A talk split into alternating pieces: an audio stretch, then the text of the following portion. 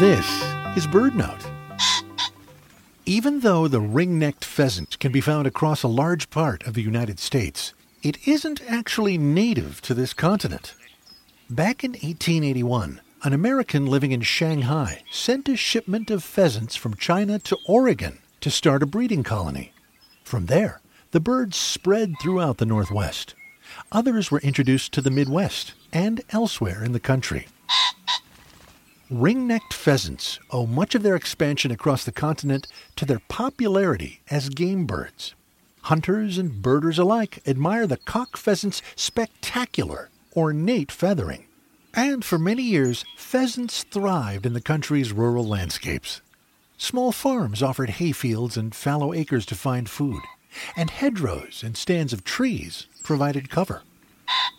Today, though, industrial farming practices leave less and less room for pheasants. Hedgerows are disappearing. Weedy cover is burned or sprayed with weed killer. And nesting sites are lost to more frequent hay mowing or overgrazing by livestock.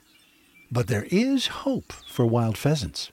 In some areas of the country, wildlife agencies are working with private landowners to protect the habitat these birds need for feeding, nesting, and roosting through the seasons. For BirdNote, I'm Michael Stein. Find out what's new with BirdNote. Subscribe to our newsletter at birdnote.org.